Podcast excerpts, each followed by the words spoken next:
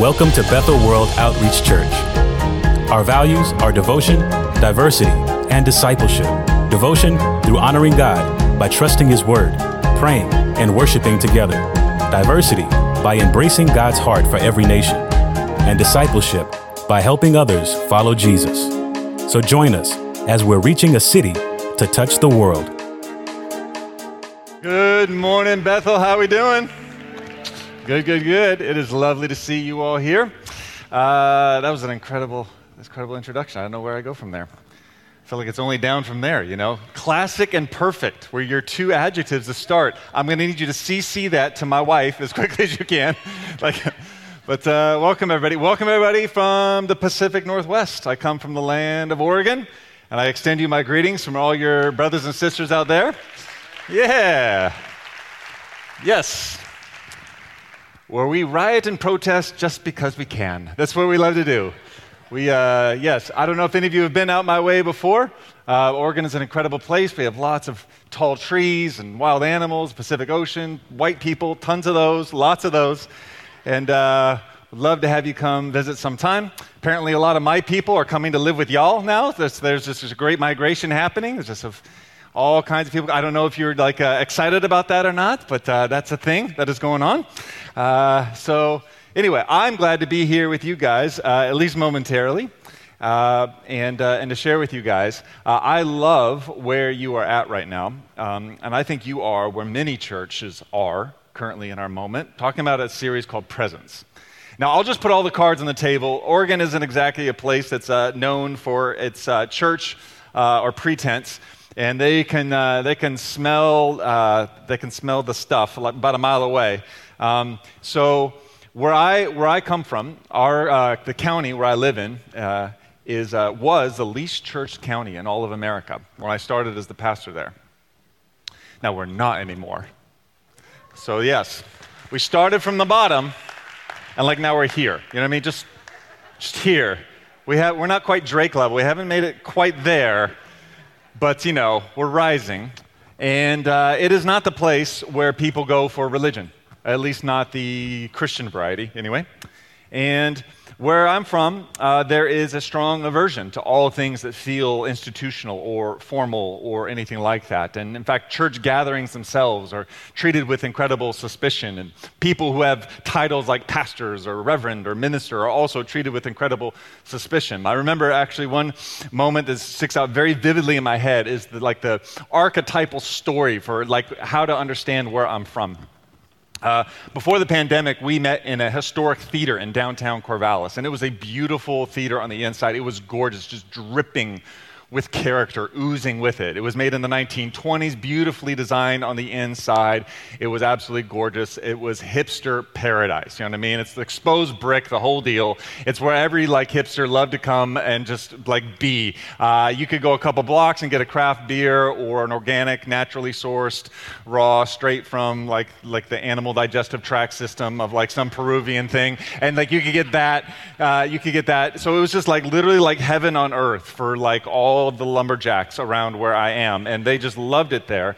And one day I was outside of the theater on a Sunday morning, and we were experiencing a very odd occasion. It was a really rare moment where this strange orb in the sky was radiating heat and light toward us. I don't know what y'all call it, I'm not really not familiar with it, uh, but it was just a strange, warm day. Uh, I believe you call it sunny, is what you would describe it as. And, uh, and so there was lots of people out walking about downtown. And as church was beginning, I was outside greeting and saying hello to my peoples.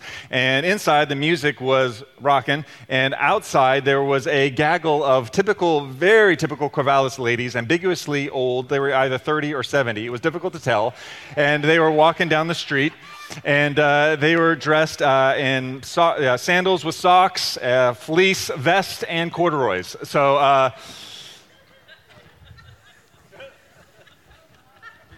my peeps. And as they listened to the music, one like turned to me and said, like, what's going on in there? I said, church.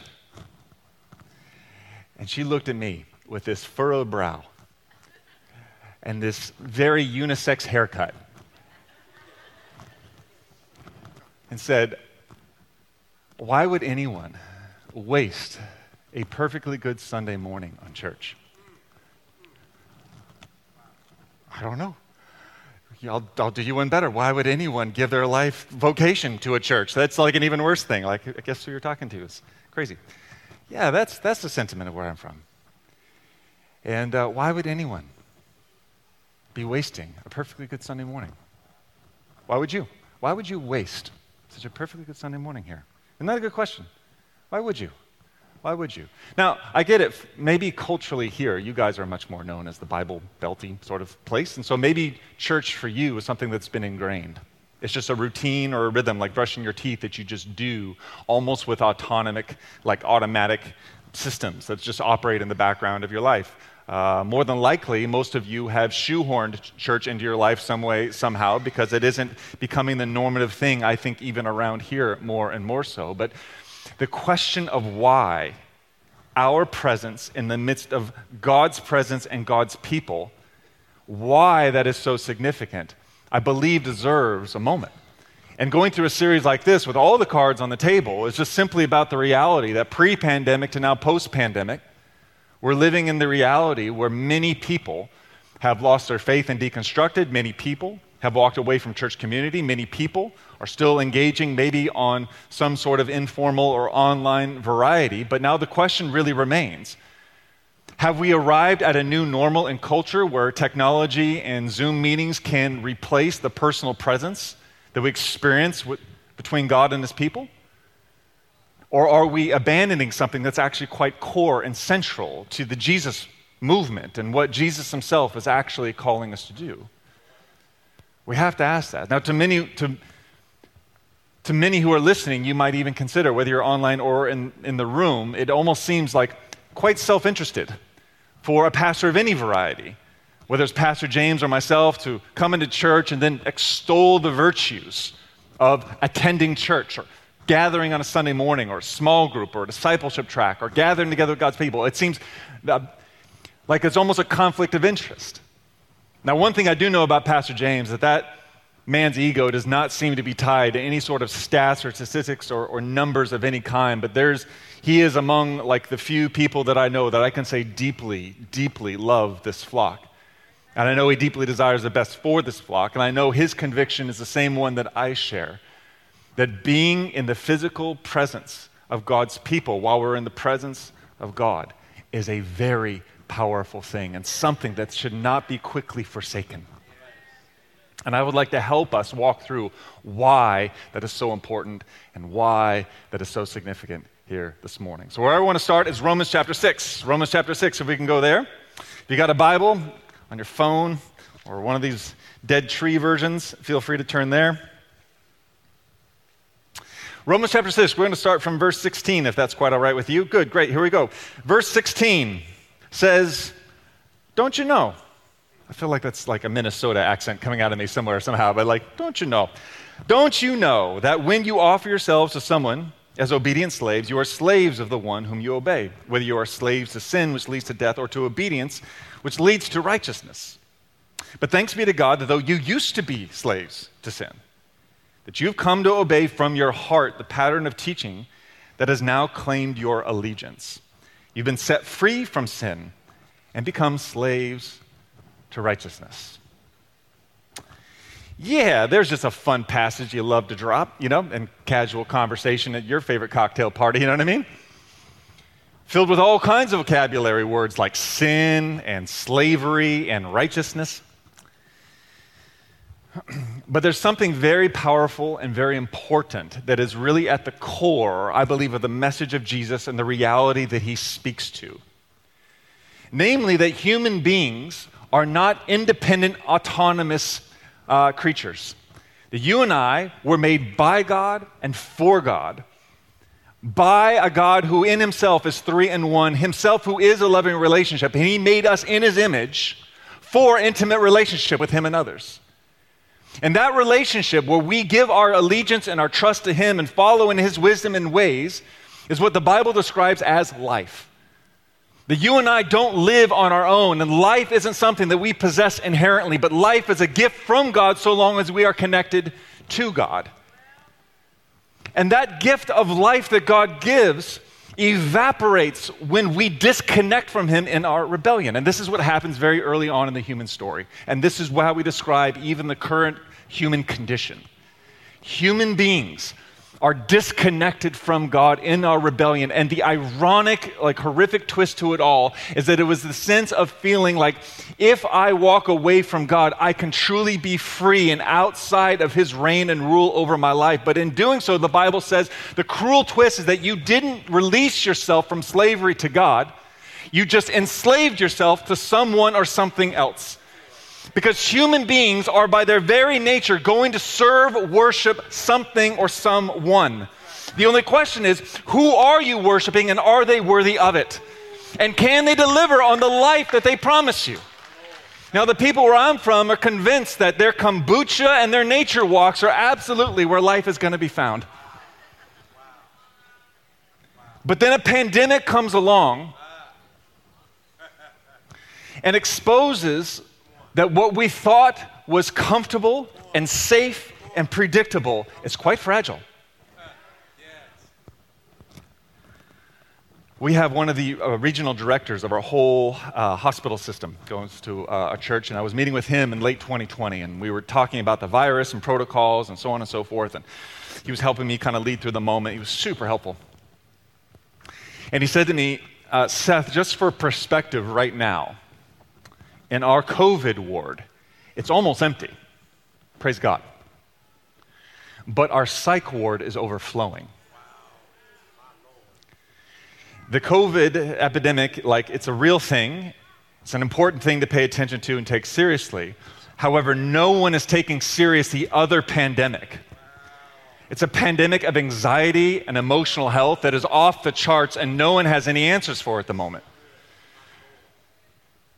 and the reality of the fragility of our human condition, thinking that we can find and define life on our own terms, somehow gets all crumbled down to pieces once we realized how fragile and susceptible we are.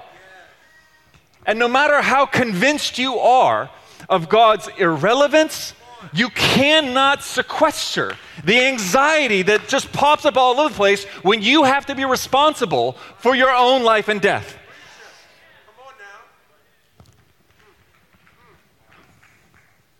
Now, I, I also understand that when the Bible uses words like slavery and slavery to God and slavery to righteousness, that that's also uh, a bit of a difficult concept to process given our historical chat, chattel version of slavery that we had here in the Americas and horrific sin and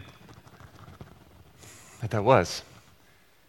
And this is in no way trying to somehow like hmm, trying to whitewash the concept of it, but it is important to note that the biblical version of it was different than the American version of it. Namely, this was something far more akin to what we would call indentured servitude and especially in the Roman context here, this was actually a pathway for people in uh, high levels of debt or in extreme poverty to rise up out of it. In a sense, it was almost kind of like a social welfare, welfare system where someone could choose to enter into slavery in order to pay off debts or to rise up economically, which is already a huge difference for our version of it because it was not predicated on kidnapping. Also, within the Roman society, you wouldn't be able to walk down a street and easily identify externally who was a slave and who was not by their outward appearance because it wasn't race based. And people that lived as slaves were often able to purchase their way out of it and move on in life and step forward with it. And it was like, for right or for wrong, a system by which people could take a step forward and have their needs met if their only alternatives were complete, completely being destitute.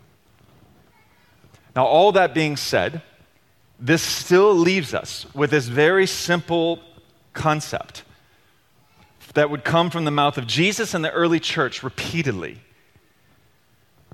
that you and I, you and I, are not the products of our own free will and rational thinking. That what we choose and how we live is less a byproduct of our own free will and objective thinking.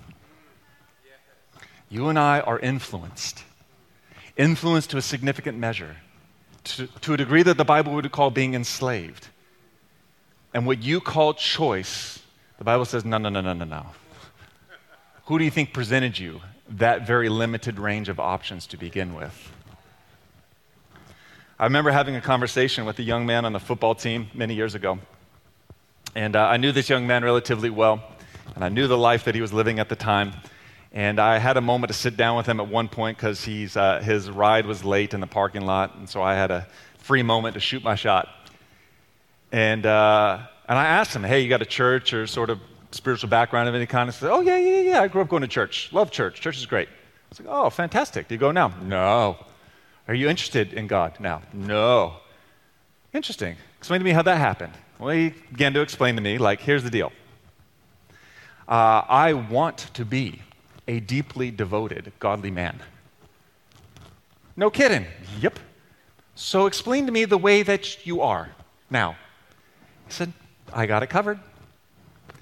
He says, I'm going to sow my wild oats now. And he was a widely reputed womanizer. I'm going to sow my wild oats now. Get this, so I'll get it out of my system later.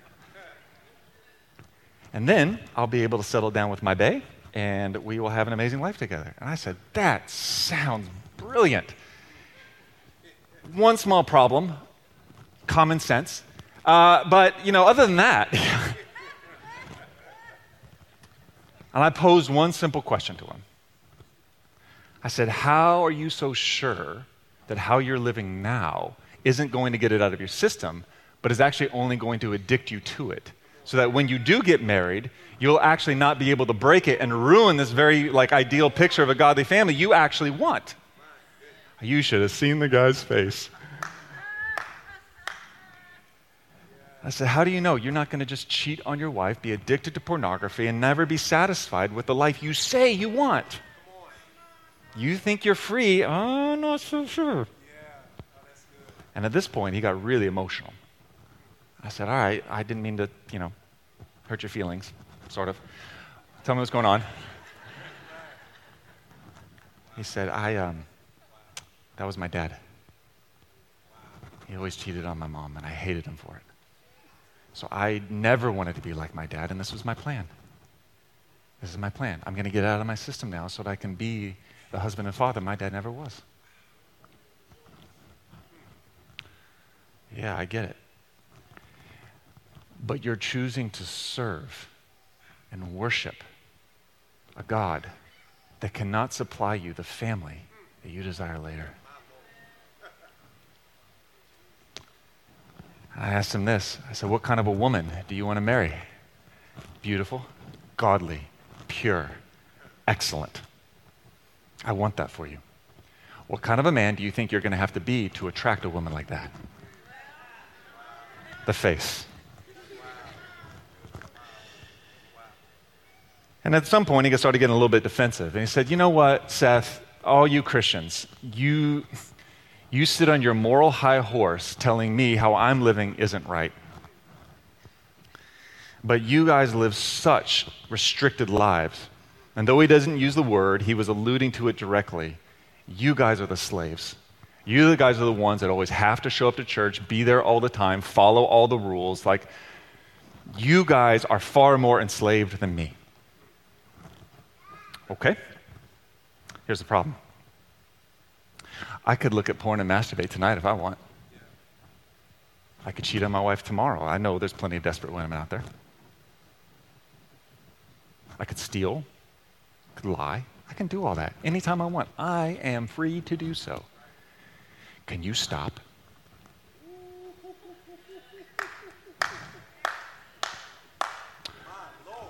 Careful who you call the slave, my friend.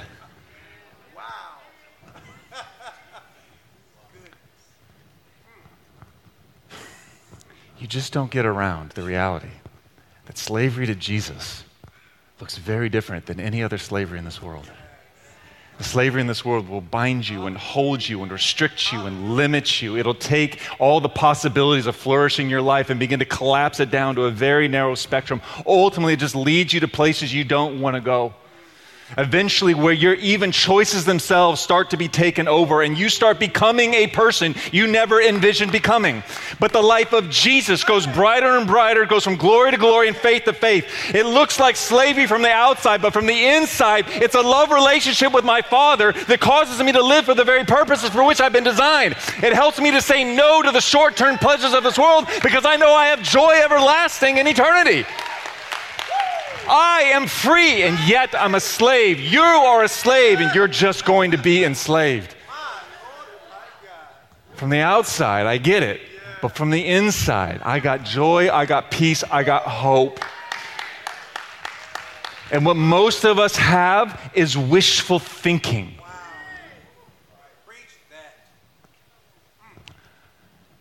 And where this hope comes from, where this life comes from, is choosing whom you will serve, who you will worship, who will actually be your master. Because who is the master over you will determine what you're ultimately connected to and what you will become addicted to. Every human being is an addict to something or someone. And it's just the question who are you going to be an addict to? Who are you going to be an addict to? And when we are connected to Jesus, we find ourselves addicted to sacrificial, loving relationship. And when we're disconnected from Jesus, we'll just find ourselves addicted to self centeredness. Pick your variety. now, this is a powerful reality. Dr. Henry Cloud has an amazing quote that speaks to this of what it means to be this connected into Jesus. And what he says is that there is a real, tangible, and measurable power that comes from relationships with God and others. That essentially, when we find ourselves serving Jesus and laying our lives down before Jesus and deeply connected into Him and His people, that the promise of Romans 6 comes to life where we will experience righteousness and life in Christ. And that power that Jesus offers gives us something profound. Now, in this specific passage, there's something really important that's easy to overlook. Because if you do any level of theological study, what you're going to find is that all the amazing power in the Bible is usually found in the smallest words. In particular, in Romans 6, it's the word in. It says we're given life in Christ in Christ. In Christ. Not with Christ, but in Christ. In Christ. And what this means is not just that we are given some kind of a relationship of a life coach to walk alongside us and point about good things and bad things, but we actually get a life where we get to live in intimate union with the Son of God Himself, that His life He now shares and we take on as our life, that we actually live in such closeness to Him, it could only be accurately described as in Him. And when we are in Him, the resources and love and power that we experience are everything that are available to Jesus Himself, not based on what we deserve, but based on who Jesus is. Which means this Jesus said, As the Father has loved me, so I have loved you.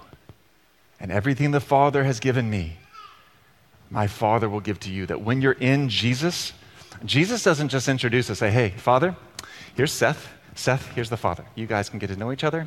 Go on a little first date, you know what I mean? What's your favorite color? You know, where are you from? Would you major in in college? He doesn't give us that kind of a relationship with the Father. You know what he does instead?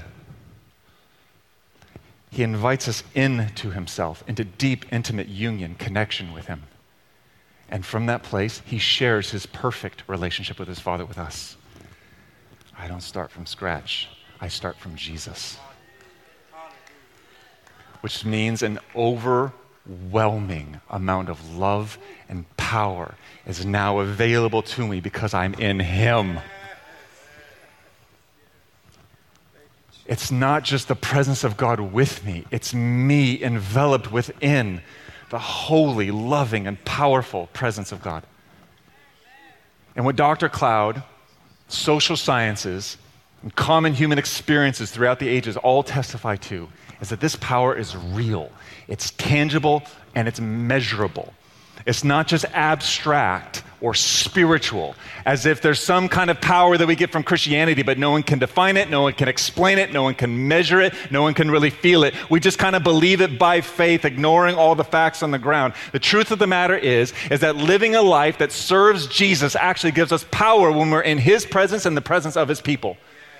There is real, tangible, measurable power that comes from relationship with God and His people. It's why presence together is so important. Now, this is nowhere more obvious than when you just look at basic health statistics that longevity is primarily determined by the quality of your relationships. Did you realize this? That you can eat all the best organic food in the world. You can kale yourself to death and go to CrossFit every day. And that might help out your health in the overall, but studies show time and time again there is no more significant factor than your relational health in life. They find among elderly that go through strokes or heart attacks that those that go through some sort of rehab program in community recover at 80 to 90%, far above anyone else that does it in isolation.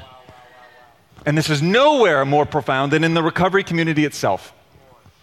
There was a man by the name of Bruce Alexander, who was a Canadian researcher, I believe in the 70s, and the prevailing theories around addiction at that time came about through experiments done with rats are trying to understand the effects of drugs on the human brain and what produces addiction and how to ultimately overcome it was something that scientists were very interested in, so they tested on rats. And how they would do it is they would stick two water bottles inside a rat cage. They would stick one bottle that was laced with her- heroin or cocaine, and the other bottle was just water. And when they would stick this in the cage with the rat, the rat would go to the cocaine water time and time again and the rat would consume so much cocaine water that almost without fail, they would overdose and kill themselves. And so, this was the prevailing theory of how to treat addiction. There really is no treatment. For a lot of time, there was just panic and fear. Don't say, just say no. Because you have to keep drugs away from people at all costs, because if they have any exposure to them, it's all going to lead them straight to addiction and death. But then Bruce Alexander came along and says, Was there something flawed with this experiment? And so he said, The idea of the rat being alone is interesting. What might happen if he wasn't? So he created what is now famously known as Rat Park. Rat Park was like Disneyland for rats. It was filled with adventure, fun, toys, things to play, do, have purpose, male and female rats that could do what male and female rats do there was all kinds of things to have meaningful community with other rats. And the same two water bottles were placed inside of their cage, one laced with cocaine and the other that was just pure water. You know what they found in Rat Park? Though some of the rats tried the cocaine water, almost none of them got addicted to it, and none of them died from an overdose. And Bruce Alexander concluded from this study that the opposite of addiction was not sobriety, it was connection. Portugal picked up on this study in the 80s and early 90s, and they had a drug problem with heroin that was rampant. At one point, 1% of the Portugal population was addic- highly addicted to heroin. Not just using, addicted and their prison systems were overflowing, and they realized the definition of insanity is just doing the same thing over and over and expecting a different result. And so they tried to take a different approach to address the rampant drug use and the addictions within their country. And so, what they did, rather than just incarcerate and isolate people, is they brought people into community and they even supplemented employers that would hire them so they could have meaningful purpose in their life and be around non addicted people. And the recovery rates started going through the roof. All this to say, it just echoes what Jesus of Nazareth said that our lives were meant for a loving relationship with God and others. And there was a real, measurable, tangible power that comes when we're connected with God and others. My friends, you don't have behavioral sin problems, you have relationship problems. You have connection problems. When I flew here to Nashville, I got told at the beginning of the flight that I was supposed to turn my phone to airplane mode, which always, uh, I'm a little bit of an Oregonian contrarian, so I'm like, my little phone could bring down this whole plane, really. Side point. But this time, I legitimately forgot. legitimately forgot. My phone was not on airplane mode, and I boarded the plane with a full battery. When I got off the plane, my battery was like at 60%. It wasn't that long of a flight, but it was a lot of battery drained. Do you know why? Because when the phone is not turned to airplane mode, it continues to search for a network. It continues to search for a connection. And the battery is being drained in the background as it's constantly searching for a connection but can't find one.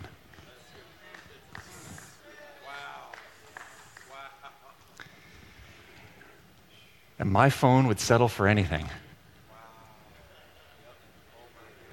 Now, my phone even when it's in airplane mode, it's still pretty cool. It's got tons of reruns of The Office on it.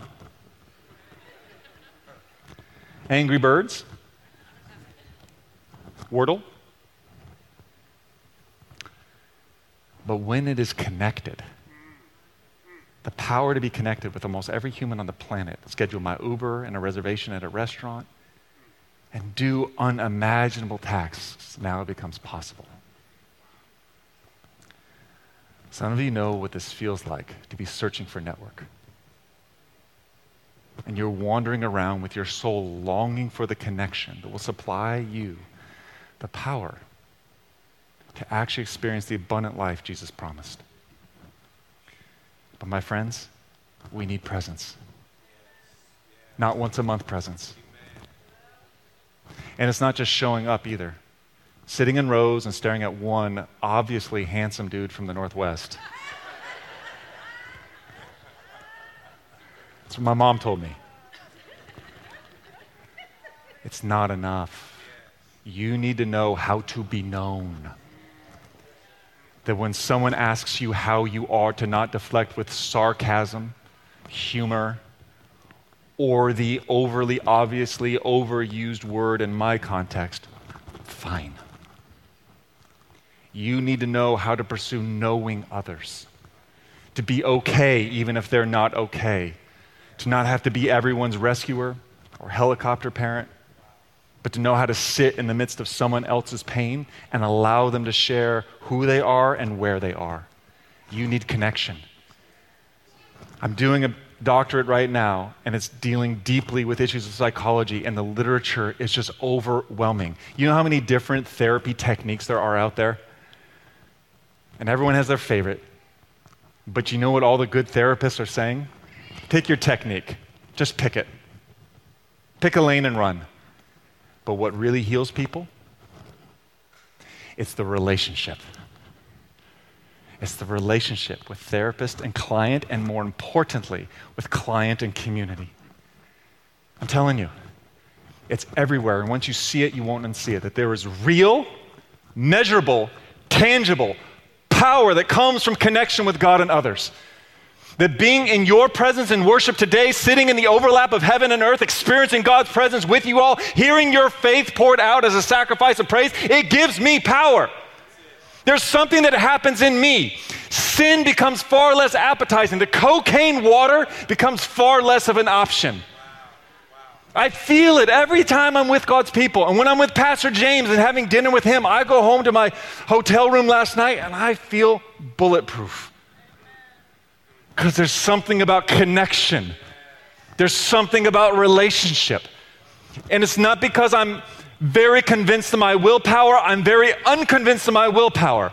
I'm just deeply in faith for God's power that comes through connection with Him and His people. So, my friends, my friends, this is no invitation to try harder or do better. This is an invitation to connect with God and others, to be present in the room, to not treat this as just another routine that you walk through on the mundane. But just like the scriptures command, to not give up gathering together as some are obviously in the habit of doing. Because there is real measurable, tangible power that comes into our lives when we're in the presence of God and others. When we realize we are fully known and we actually can actually know God because we're in Christ. And our lives can be known by the people around us, and I don't care where you are or how you're living or how things are going. There's only two types of people in this world those in recovery and those in denial.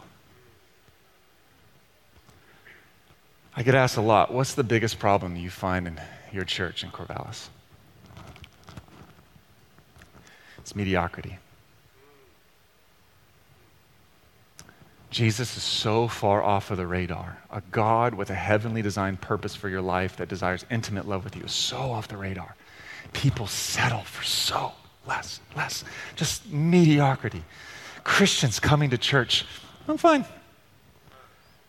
God did not die on the cross so you could be fine. He wants life and life to the full. He desires you to have more than just to be okay. He desires you to walk through the valley of the shadow of death, hand in hand with your Savior, knowing that death doesn't never get the final say over you, knowing that surely you will see the goodness of God in the land of the living. He desires more for you.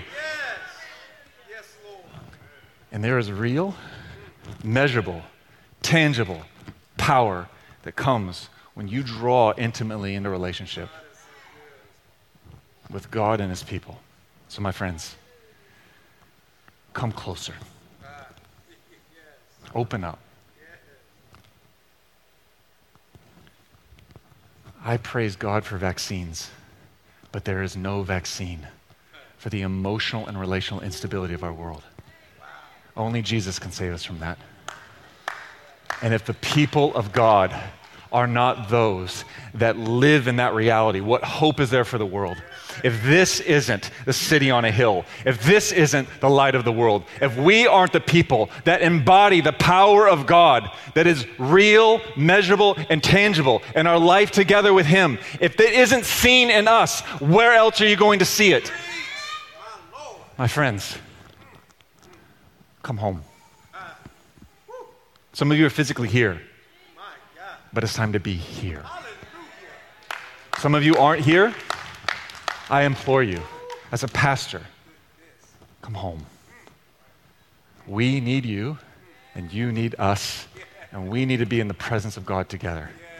Because, because, we can say it together, there's real, measurable, tangible power that comes from relationship with God and others. Father, that is my prayer. In the name of Jesus, I am asking for the real, measurable, tangible power of God to flow into this church. God, I'm asking that you would reach deep into the hearts of the men and women here who've just been captured by anxiety and depression and fear. Lord, I'm asking that you'd minister to hearts that know that they're addicted and trapped. Father, I'm praying that people would lay down their willpower and would choose connection with you and others. Father, I'm asking that small groups would bond and become intimate. I'm asking that this church's gatherings would be full of life and praise. Father, I'm asking that you would pour your love into our hearts through your Holy Spirit that we might find deeper intimacy in you and with one another. Father, I thank you for the amazing news to be your children. And what the world calls slavery from the outside, we know is freedom on the inside. Oh God, save us. Save us from isolation. Save us from our independence. Save us from our arrogance. Save us from every demonic assignment that wants to isolate us. In our physical presence, in our emotional presence, from you or anyone else. God, we come before you and we're asking for you to heal us. Be our God and lead us to your salvation. Jesus, we pray this all in your name, and we trust you for this. Amen.